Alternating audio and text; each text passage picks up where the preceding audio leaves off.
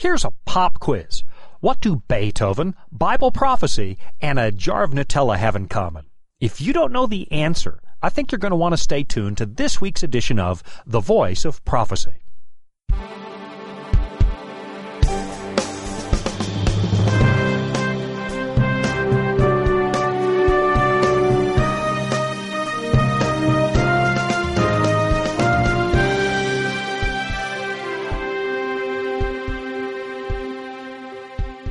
When I was a kid visiting a great uncle and aunt in Germany, I went downstairs one morning for breakfast and discovered that Europeans eat chocolate for breakfast. Now, to be honest, that, that didn't come as a complete surprise because I have Dutch background, and the Dutch put chocolate sprinkles on a piece of white bread and heap butter on top of it, and they actually call that lunch. So I'm used to the idea of chocolate at mealtime. But in Germany, I discovered something brand new. There was a jar of Nutella on the table. Now, back in the 1970s, I'm not sure that Nutella was all that common back here in North America. And, and even if it was, I lived in this tiny little town behind the Alaska Panhandle. And I'm pretty sure our grocery store didn't have this stuff. Or if they did, my mother never bought it. But I discovered it in Germany.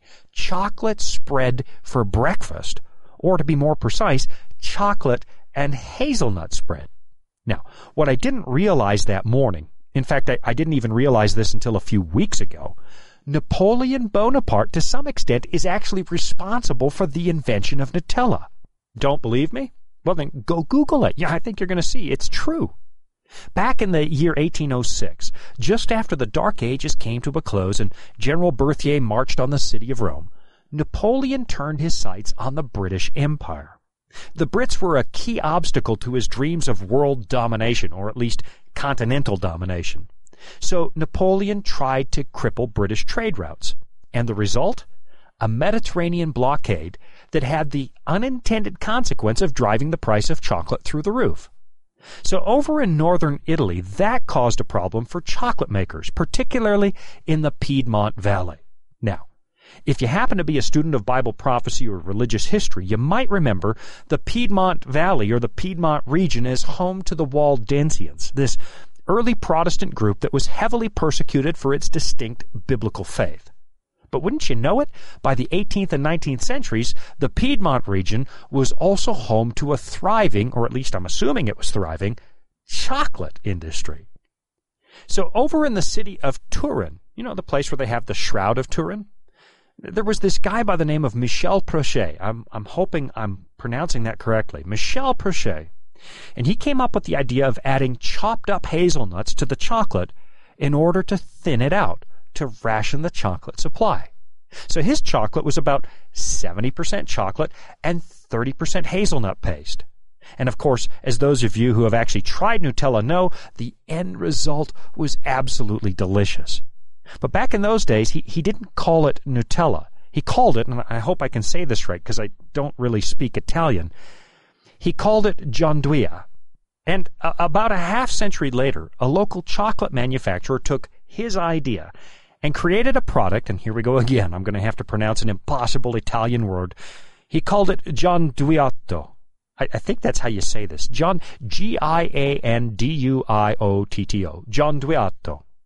It was actually named after this popular puppet who was supposed to look like the people who lived in the Piedmont region. So, in a way, it's actually Napoleon you can thank for the invention of Nutella. Napoleon and Hitler. And why Hitler?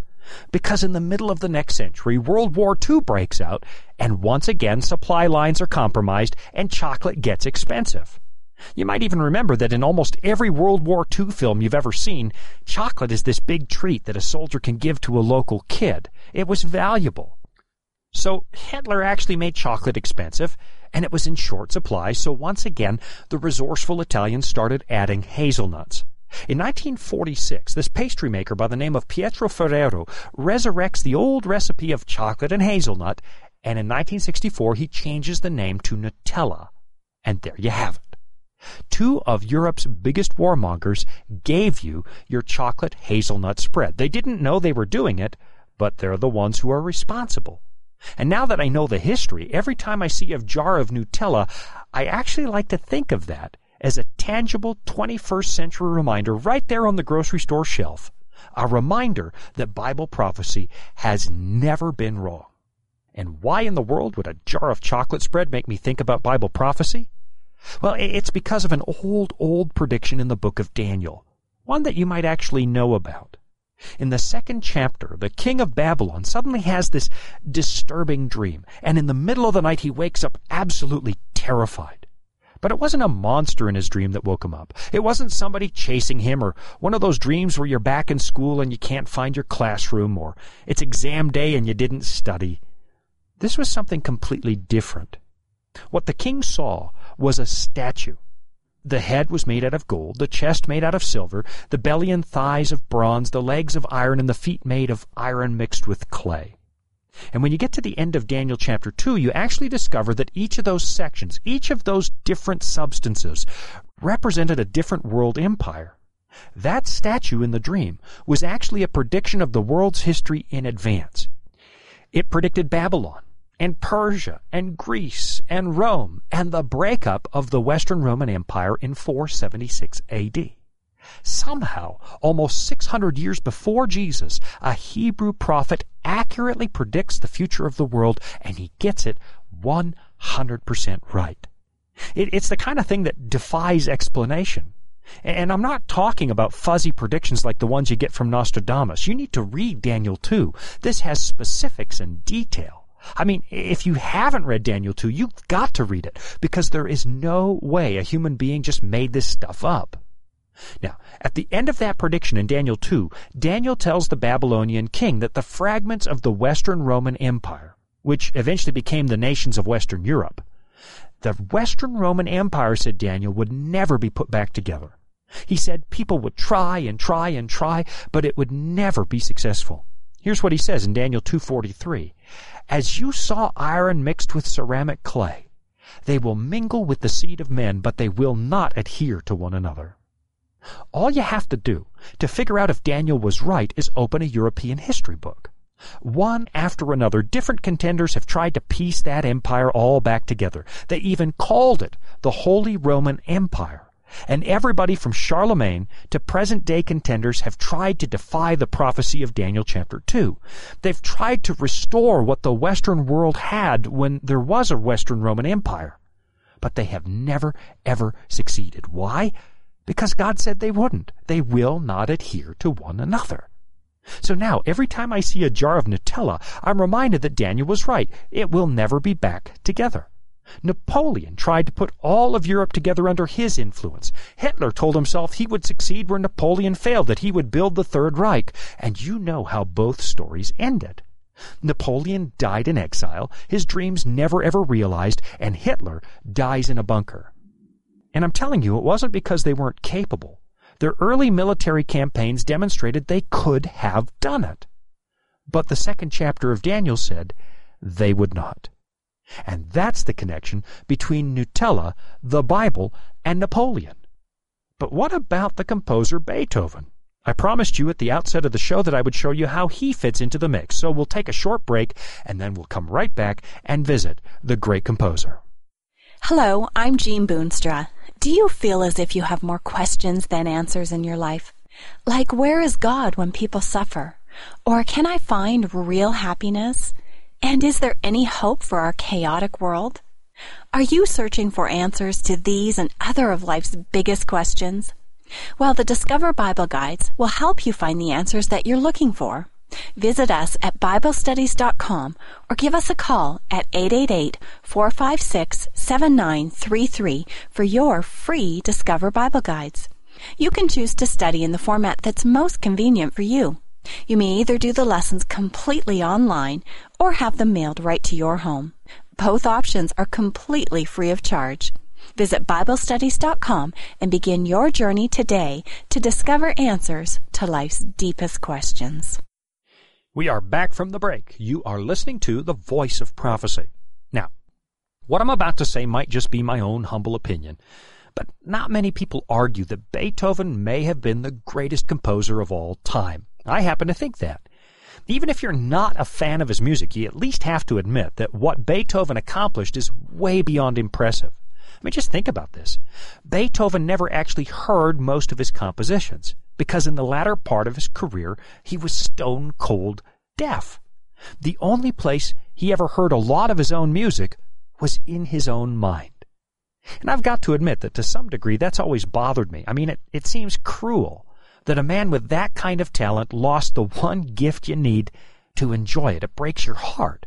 I mean, considering all the joy that Beethoven has brought to this world, all these giant moments over the last 200 years when massive crowds of people are inspired by something like Ode to Joy or Beethoven's Fifth, it breaks my heart. I mean, think about this. Ode to Joy, part of the Ninth Symphony, was actually adopted as the official anthem of Europe by the Council of Europe in 1972. And today it's actually the official song, the official music rather, of the European Union. Protesters use that music in Tiananmen Square. It was played to celebrate the breakdown of the Berlin Wall. There's a version of that in almost every Christian hymn book. There's no telling how many movies have used that music to create an emotional response. But Beethoven, he's never heard it. And I think I took that up in another program, actually, so I should probably get back to Bible prophecy and leave it at that. It breaks my heart, and I have faith that someday God's going to make all of that right. Now, Beethoven and Bible prophecy. In the early days, when Napoleon was marching across Europe, Beethoven was actually a big fan of his. He, he liked what Napoleon was doing because in his mind, Napoleon was a liberator. He was overturning monarchy. He was undoing centuries of awful oppression. In his mind, what Napoleon was doing was a continuation of the French Revolution. Beethoven was so impressed that he actually dedicated his third symphony to Napoleon. It was an idea that he first had in 1798, the very year that Berthier marched on the city of Rome.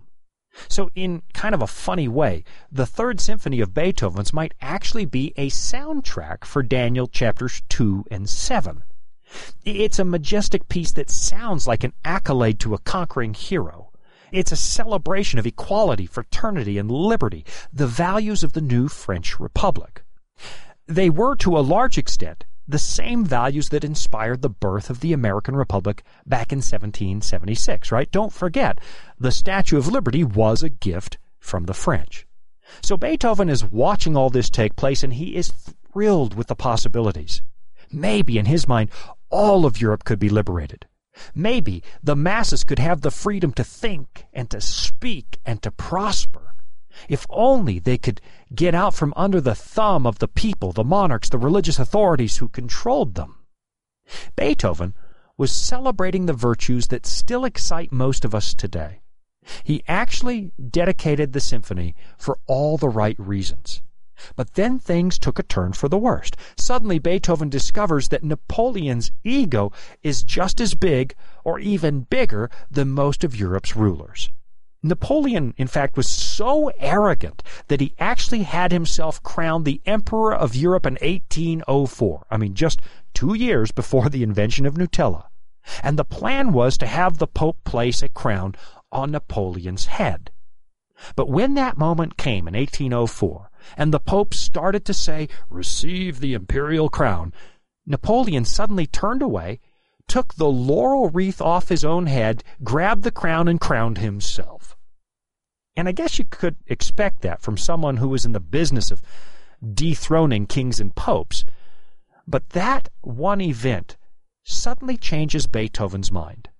His secretary, this guy by the name of Ferdinand Ries, told the composer what had happened with Napoleon, and Beethoven, he just loses it. Ah, so he is no more than a common mortal, Beethoven said. Now, too, he will tread underfoot all the rights of man, indulge only his own ambition. Now he will think himself superior to all men and become a tyrant. Beethoven gets up. He walks over to the table and grabs the title page for this new Third Symphony, which had Napoleon's name on it. He rips that page in half and he throws it on the floor. And then he makes a new title page, one that says Sinfonia Eroica, or the Heroic Symphony. Now it's no longer dedicated to Napoleon, it's just dedicated to heroes in general. Today, there's still an original copy of that title page, the one with Napoleon's name on it. I think you can find it in a museum in Vienna. I'm suddenly not remembering exactly where it is, but I think it's in Vienna. And you can see where Beethoven actually scratched out Napoleon's name. It was just one more big disappointment in the great composer's life. He had already started losing his sense of hearing just a few years earlier, and now his hero proved to be a tyrant. Now that is the connection between Beethoven and Napoleon. So now, every time I listen to the Third Symphony, I'm reminded of the very same thing. Daniel, too, was absolutely right. Napoleon started out with every indication of success. His ambition took him places that few people ever go. He was on the verge of restoring the Western Roman Empire, and then it all begins to crumble. Like almost every other ruler in human history, Napoleon's ego gets the best of him. It's the same thing that happened to Nebuchadnezzar. He refused to believe the dream of Daniel 2. And in Daniel 3, you find him building this massive monument to his own greatness. And in Daniel 4, you actually find him losing his mind. It's the same thing that happens with Napoleon. Ultimately, he proves to be full of himself, and that's when it begins to fall apart. In 1812, he marches almost half a million men into Russia, but if I remember this right, he only comes home with 40,000. Half a million in, 40,000 home. In 1814, the French were forced to surrender to the Sixth Coalition, and the Allies declare that Napoleon is, quote, the sole obstacle to the restoration of peace in Europe. And they exile him to the island of Elba. Of course, if you know history, you know that he escaped the following year and he makes one last ditch attempt to take on Europe. But as you also know, the Duke of Wellington defeats him at Waterloo and he's exiled again for the rest of his life. And so ended the career of a man who tried to defy the book of Daniel. Now, I don't know for sure if Napoleon actually knew anything about the prophecy of Daniel.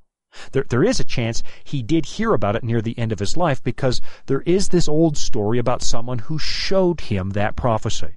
And that story goes that Napoleon throws a temper tantrum. He beats his fist on the floor like a little four year old and screams, God Almighty is too great even for Napoleon.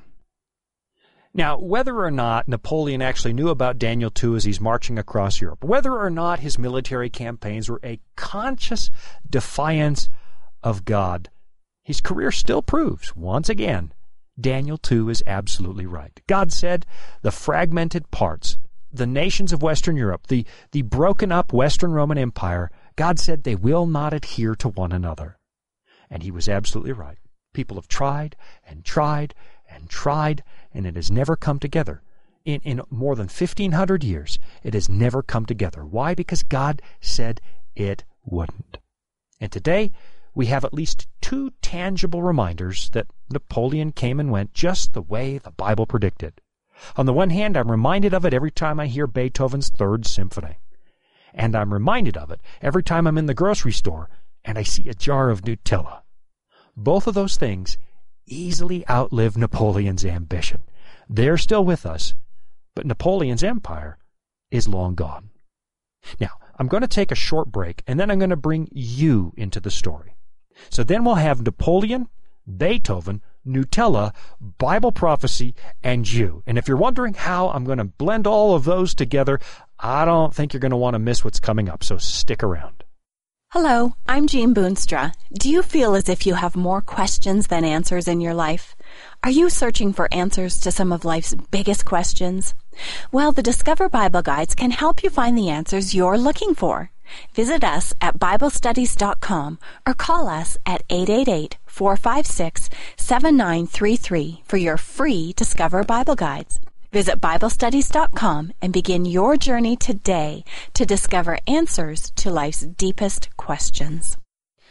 And welcome back to another edition of The Voice of Prophecy about the only place on earth you're going to get Beethoven, Napoleon, and a jar of Nutella in the same show. And just before I took a break, I was actually talking about the fact that you also happen to be part of the story. Now, today it might be something like 200 years after Napoleon, and it might be something like 2600 years after Daniel chapter 2. But I can promise that you absolutely are part of this story.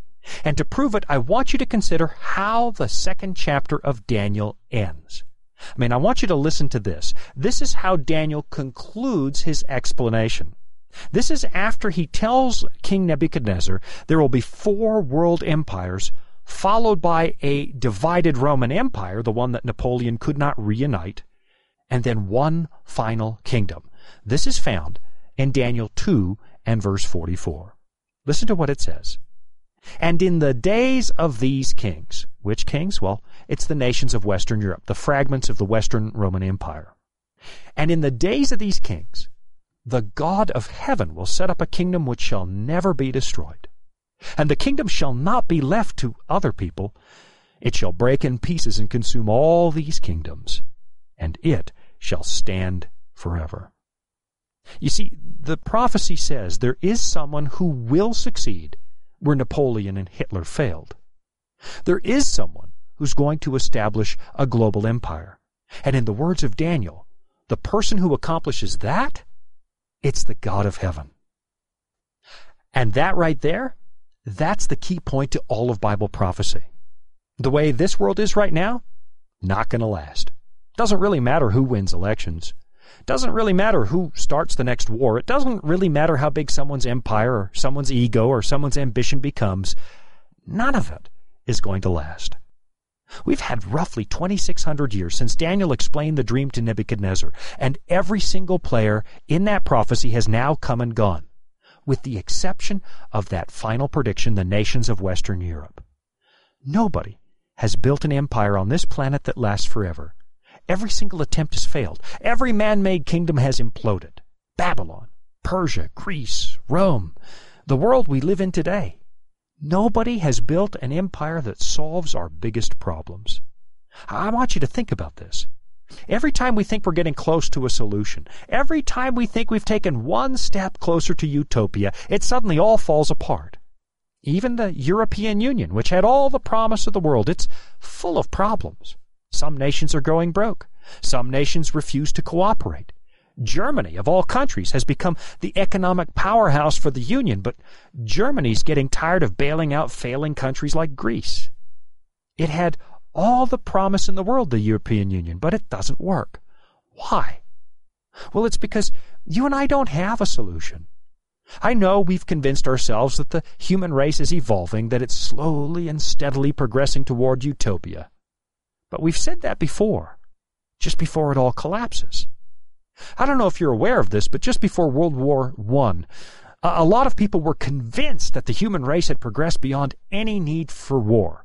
Recently, somewhere, and I, I can't lay my hands on the book right now, I can't bring the title to mind, but recently I read this description where people were actually standing up in the House of Commons in England declaring that world peace had become a permanent reality. I mean, go, go dig through history. You can find all these statements at the end of the 19th century where people are saying, hey, we have finally come to a place where war won't happen anymore. The New York Times, June 8, 1913, actually said this about Kaiser Wilhelm, and I quote, He, that's the Kaiser, is acclaimed everywhere as the greatest factor for peace that our time can show. It was he, we hear, who again and again threw the weight of his dominating personality, backed up by the greatest military organization in the world, an organization built up by himself, into the balance for peace wherever war clouds gathered over Europe. Now that statement was 1913, one year before World War I. The Kaiser had been on the throne 25 years, and people were lauding him as Europe's great solution, the master of peace. But you know how that story played out. Every time when human beings try to solve the biggest problems on this planet, it ends in disaster. Our egos get in the way. Ambition takes over, diverts the original cause. It always ends in disaster. And that's because there's something fundamentally warped in the human mind. Try as we might, we can't shake the plague of human pride. And if we really want to be honest, we'd have to admit that every one of us suffers from the same problem. We all have egos. We're all the center of our own universe. And that's where you and I fit into this story. We might not be military leaders, but we all have self-made empires. To some degree or other, we are all building kingdoms. And in some ways, there's nothing wrong with that. I mean, you are responsible for your own well being. You do need to provide for your family. But if you are banking on your own ingenuity to solve all of your problems, I promise you will hit a wall. Because that same prediction that ultimately defeated Napoleon is going to defeat all human ambition. The kingdom of God, the Bible says, is going to crush human kingdoms and sweep them out of the way. Why? Because the experiment in self government, the experiment that began with our rebellion against God, it's been a miserable failure. Our history is littered with killing fields, Hitler killing millions, Leopold II killing millions, Stalin, Mao, Pol Pot. The list is really long. The, the facts are plain for anybody willing to face it. When we grabbed the reins away from God and tried to run this show ourselves, it was a disaster. Our planet is violent, it's polluted, it's plagued with disease and famine. It is a disaster. So after God allows us to go our own way, after He lets us see the end result of our rebellion, His plan is to sweep it all out of the way and push the reset button. And that's true for your personal ambition too. If you and I spend our whole lives building a personal empire, we need to remember it will not last. Even if we die before the end of Daniel's prophecy comes to pass, your death will still be the end of your empire. There's only one thing that lasts forever. There's only one thing you can build your life on that will still be here in a million years. That is the kingdom of God. At some point in the not too distant future, another prediction in the book of Daniel is going to happen. A prediction found in Daniel chapter 7. The Son of Man approaches the throne of God and he receives a kingdom that will never be destroyed. And the good news is that you could stake everything on that kingdom. You could stake everything on actually being there. One day, Jesus will turn and say to those on his right hand, Come, you blessed of my Father. Inherit the kingdom prepared for you from the foundation of the world. That's in Matthew chapter 25. Now, given the fact that you and I are invited, given the fact that there will be people who built their lives on Christ's kingdom, they'll be there forever. That should make us really think about what's important in life. Everything I build for me, it's going to be gone. Anything I do in the service of Christ's kingdom, it's going to last forever. God won't let us take the reins of this planet forever. He won't let us succeed in taking over everything because it's been a disaster since the word go. From the foundation of this world, He's had a plan to take the reins back after we've had the opportunity to see what life is like without Him. He's going to give it all back. Given the fact that you could be there, that should really make you think about what's important in life. I mean, think about this every time you see a jar of Nutella on the supermarket shelf. Think about Jesus' kingdom every time you hear Beethoven playing in the background somewhere. It's a reminder God is right, and God is coming, and God's the only one who will ever build a kingdom that satisfies. You know, the more I think about this, the more I realize it's pretty amazing what you could find in a jar of chocolate hazelnut spread. Maybe you could find just a hint of the future. My name is Shawn Boonstra, and you've been listening to The Voice of Prophecy. Hello, I'm Jean Boonstra. Do you feel as if your life has lost its meaning? Just moving from one task to another without any answers to the really important questions in life? Like, is it possible to have a fresh start and to find real happiness? Well, the Discover Bible Guides will help you find the answers that you're looking for to this and to all of life's big questions. Visit us at BibleStudies.com or give us a call at 888 456 7933 for your free Discover Bible Guides. Visit BibleStudies.com and begin your journey today to discover answers to life's deepest questions.